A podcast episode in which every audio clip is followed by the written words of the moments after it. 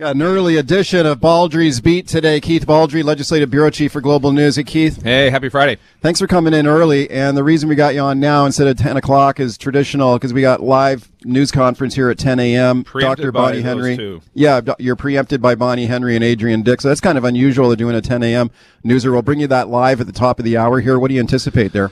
Yeah, I think the focus is going to be on the recent real increase in hospitalizations of COVID 19. I think we're going to get a breakdown of who's going into hospital. Like, for example, yesterday, the official report was there was a decline in hospitalizations from 895 on uh, Wednesday to 891 yesterday. But that's a net decline. What really, the number of people who tested positive in hospitals from day to day was 158 people, which is not a decline.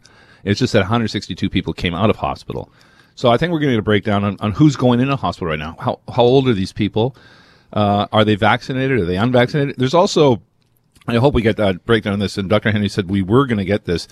The difference between direct uh, COVID 19 uh, patients and what are called incidental patients. So the direct are people who feel so sick, they've got all the symptoms. They've got fever, they've got chills, they've got you know loss of sense of, of smell and taste or whatever, and they go to hospital because they feel so sick. But then there's another group of people, and this is a large group of people who are in hospital for other reasons to get medical treatment for something else. And while they're in there, they test positive for COVID 19. They may not have the symptoms and they may not think they have COVID 19. So in Ontario, the breakdown of those two categories is 55 to 45, 45% incidental. Dr. Henry in the briefing That's last a lot. week- It a is. big, that's a big portion of the people. Yeah, and and uh, a limited look at the data last week or earlier this week. It's hard to keep track sometimes. It was a similar finding in Vancouver Coastal, the 55 45. So almost half the cases are incidental. People just happen to have COVID 19, but they're in hospital for something else. And the other category we don't know are people actually getting COVID 19 while they're in hospital. We had Yeah. a story on last night. Ch- Chineke had a story on last night. We got a document from Royal Columbian Hospital, an internal memo, basically saying that they have to put COVID 19 positive cases in the same ward or nearby co- uh, people who are not positive because there's so many people going into hospital right now. They just don't physically have the space to separate them into different cohorts. And Wow. that's, I think that's happening at other hospitals as well. Fraser Health in particular is really being hit hard. Half the cases every day are in Fraser Health, which means they're in Royal Columbian, Surrey Memorial, Abbotsford General, by and large, those are the big three.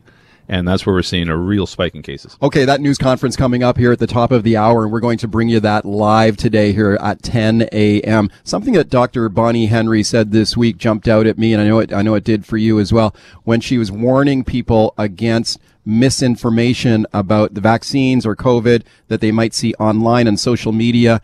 I thought it was interesting. Here's what she had to say, and then I'll get your thoughts. Dr. Bonnie Henry. Encourage people to not pay attention to many of the things that are spreading on social media and, and Facebook and some of these posts. Vaccines do not change your DNA. Vaccines do not affect fertility now or in the future. Vaccines do protect you from infection and from serious illness. And we know that they are very, very safe. So, you know, pointing out that, okay, the vaccine doesn't change your DNA. Why did she think it was important to say that? I think it's tied to the relatively low uh, vaccination rate of, for parents getting their kids age 5 to 11. That's Yeah. where there's a, um, a problem right now. The vast majority of British Columbians have two doses of vaccine. It's not a problem for them. They don't believe these internet um, conspiracy theories. They don't believe these cr- crazy websites out there. But there is misinformation being spread, particularly aimed at young parents uh, with their kids. The uh, vaccination rate for 5 to 11 year olds is, is still yet to crack 50%. The vaccination rate for 5 and 6 year olds, I think, is like 24%, 25%. And we- we've sort of stalled on this where it's it's really a grind. It's only about it had been about 4,000 kids a day. I think it's even lower than that now. There's 350,000 kids in that age cohort. And it looks like it's going to be a long time before we we crack 80% or 90% if we ever get there. And I think her comments were tied to that. It's, it's you know, it's not a problem for uh, everybody over the age of 12 because it's 90% plus, but for kids at age 5 to 11 there's a lot of hesitancy. What's the parents. vaccine rate for kids that in that cohort? I think it's uh, 45% right now. But again, it, it varies. Um, th- there's a big difference between uh, five year olds and 11 year olds. Uh, 11 year olds are much higher. Also, and geographically, it's different. Um, you've got uh, Vancouver Coastal. I think it's fifty six percent. In the north, I think it's yet to crack thirty percent for kids. For kids, yeah. Okay. Uh, let me ask you about um, some local politics here. That's going to be really fascinating, and that is Surrey Mayor Doug McCallum, who, by the way, is has a court date next week on that public mischief charge mm-hmm. that he faces now, uh, causing him lots of trouble. And now you see this guy is wounded as the mayor of Surrey, and the sharks are circling here. There's a lot of sharks out there. There, there are. So all of a sudden, it's like everybody wants to run to be the next mayor of Surrey. So you got uh, Sukh Dhaliwal, a long-serving Liberal MP. You got Ginny Sims, the the NDP MLA. Both of them saying they may be interested in the job. Let's have a listen to this report here from Global News. Councillor Brenda Locke has already announced she's running. Also expressing interest in the job, MLA Ginny Sims. Another possible contender, Councillor Linda Annis, who says she hasn't yet decided. This as Mayor Doug McCallum faces criticism about lack of transparency involving the policing transition. And there's the public mischief charge against him. Of course, Sukh Dhaliwal faced his own criminal matter in 2014, pleading guilty to three charges of tax evasion. Surrey's mayoral race only getting more interesting. Okay. Okay. The Sukh Dhaliwal, yeah, he gets rung up on tax evasion. So did his wife. Yeah. And now it's like he's the favorite to be the mayor? Or what's going on? Well, you know, Brenda Locke's running too, yeah. former MLA, uh, city councilor. Uh, Ginny Sims, you know, it's interesting. Ginny Sims was removed from cabinet, if you recall. There, she was under investigation yeah. by the RCMP. And she was cleared. She's cleared. Yeah. Uh, the path back to cabinet doesn't seem to be very clear for her. So yeah. I wonder if she's uh, thinking her political future might be best suited in the in the mayoral office. Fascinating though. I think they obviously sense McCallum's vulnerable here. Yeah. Court court appearance or no court appearance. Uh, there's a lot of controversy in Surrey right now. Surrey uh, municipal politics are always the, the best in, in BC. I was just looking up uh, Sukh Dhaliwal's record here on tax evasion. So he originally faced like 14 counts of tax evasion. He pleaded guilty on a few of them. He was fined. He was fined five thousand dollars for tax evasion, mm-hmm. and it went back to a, a corporation he and his wife were running for real estate development, a consulting company that bought and sold real estate. And he was rung up for failing to file corporate tax you, returns. You can be sure McCallum. You can be sure McCallum will be talking about that if uh, if he decides to run against okay, him. Okay, but it, it clearly has not ruined his career. No, Okay. All right. You know, he might be, he might, maybe he'd be the next Surrey mayor. We'll see. So let's talk a little politics across the pond here now. This, this is the to. one we've been following closely um, Boris Johnson, the, the UK Prime Minister. We've got that looming report coming out now about Partygate, the parties mm-hmm. that happened at 10 Downing Street, allegedly against COVID regulations, and the calls increasing for Boris Johnson to resign. Let's listen to this exchange here in the British House of Commons. You're going to hear Ian Blackford here. He is the leader of the Scottish National Party. Have a listen. The public overwhelmingly think that the Prime Minister should resign. Trust has been lost, and the public will not forgive or forget. If the Prime Minister has no sense of shame, then the Tory backbenchers must act to remove him. They know the damage is done. This weak and contentious Prime Minister can no longer limp on. The message from the public is clear. Remove this unfit Prime Minister from office and do it now. Do it now. Any, any excuse to run a Scottish MP's brogue on guys, the air. The guy's awesome. Yeah. So, yeah, it's a fascinating story what's developing over there. Not really sure which way this is going to go. The Conservatives, we were talking off air about a Conservative MP crossed the floor to the Labour Party, which is called ratting in the, the British Ratting. House. Ratting. Mm. Uh, Churchill ratted a couple times, if you recall, went from party to party. Uh, and that may have rattled the Conservatives to think, oh, wait a minute here. Uh, we certainly don't want the Labour Party back in power. Uh, you know, they, they won so many labor constituencies in the last election under Boris Johnson that were, you know, um, uh, off limits to the conservatives for years. And so there was a breakthrough uh, there. So Johnson's, uh, you know, it's tough to take out a leader who doesn't want to leave. So uh, we've seen that experience unfold in many times in BC and Canadian politics. So he still holds a lot more cards than his opponents do because again, there's no heir apparent, an obvious successor to him.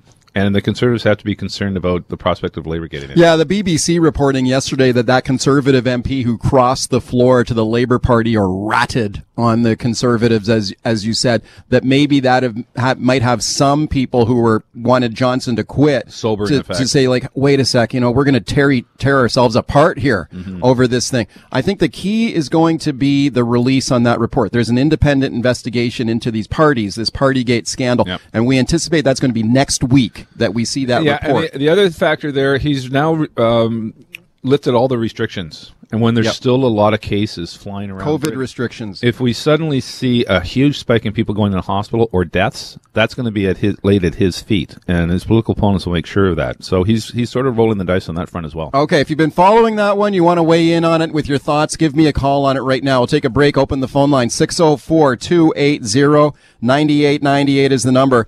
604-280-9898, star 9898 on your cell. Also talking Surrey politics here. Uh, Doug McCallum, the Surrey mayor, he's facing that public mischief charge. He's got a date in court next week.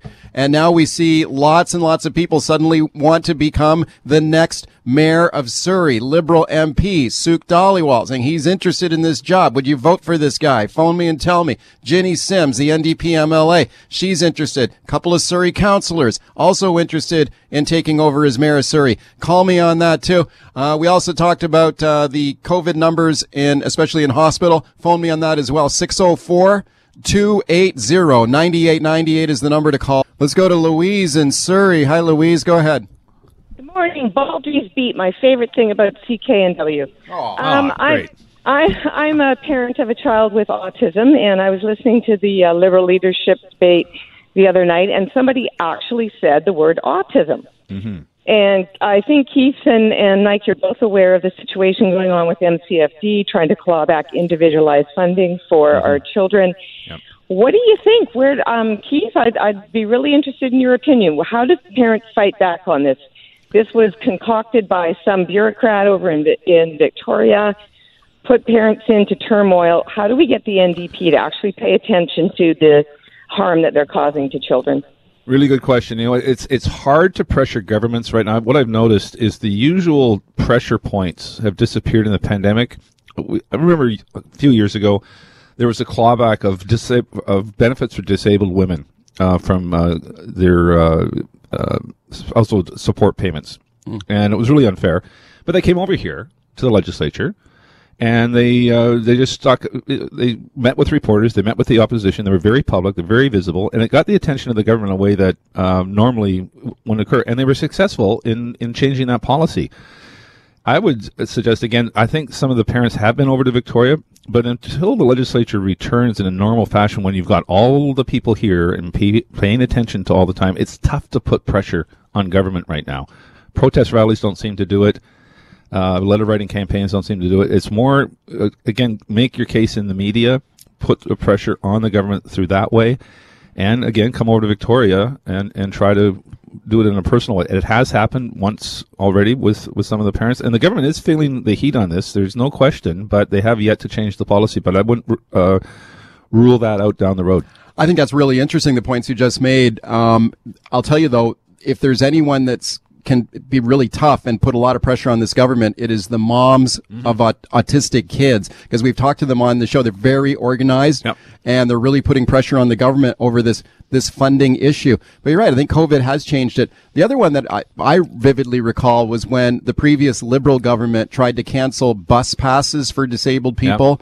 And remember, there were these incredible uh, rallies on the front steps of the legislature, dis- disabled people showing up in droves, like in wheelchairs and walkers and disabled kids and their parents saying, don't take our bus passes away. Oh, yeah, and you've got the government in the, in the hallway saying, no, we, we have to take them away. Well- I'm like, are you guys crazy? Remember the one they were they closed down the Legion near the, the legislature, and the veterans, you know, with their medals and uniforms, got on the front steps, and that that was reversed pretty quick. yeah, that's that kind of stuff is devastating.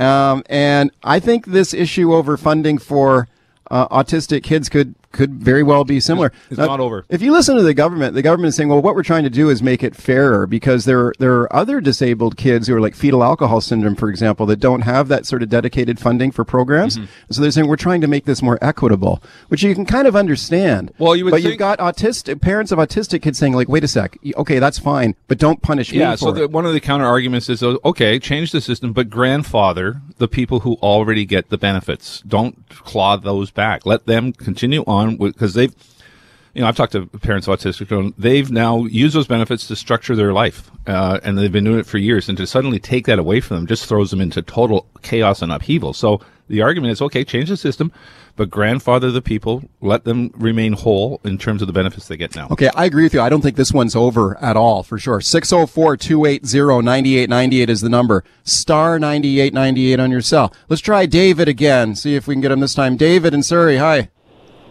Hey, Mike. Uh, I'm just phoning about kids' vaccinations. Uh, I registered my son as a he's a 10 year old boy, uh, and you go through the process. You get your confirmation, and it says you have to wait to get your invite. It's now almost two months later, and I still haven't received his invite for his vaccination. And he's 10 years old? Yep. So send me an email. I can I can fix that for you. What's your e- what's your email address, Keith? Keith.baldrey at globalnews.ca. Baldrey's R E Y. Yeah, and if you forget that one, you can send it to me. It's a bit easier. Mike at CKNW. Okay, David. is easier. Send send that to me, and I'll make sure Keith gets it.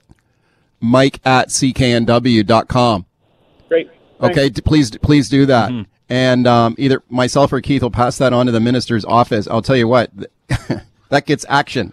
Oh, I've gotten the two of us have gotten a lot of people uh, Yeah. their shots when they've been falling through bureaucratic hell. So please fix it. please do that. Keith, thanks for coming in. All right, have a great weekend. All right, same to you. That's Keith Baldrey. That is Baldrey's Beat. We got an early edition of that because at the top of the hour here, we have a live news conference. So we've got Dr. Bonnie Henry. We have Health Minister Adrian Dix. They're coming up here at 10 a.m. in just a few minutes. And we expect to be getting an update on some of the hospitalization numbers in British Columbia from COVID-19 and the concerns around that. Some of the hospital numbers going up. Are ICU nu- numbers up, Keith? Did you say? ICU numbers are up. So we'll expect to get an update on that. Also, the methods for counting and quantifying the number of cases in hospital.